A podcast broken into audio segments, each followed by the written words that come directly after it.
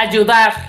Acción que una persona hace de manera desinteresada para otra por aliviarle el trabajo. Ceder. Dar, transferir o traspasar a alguien una cosa, acción o derecho. Negociar.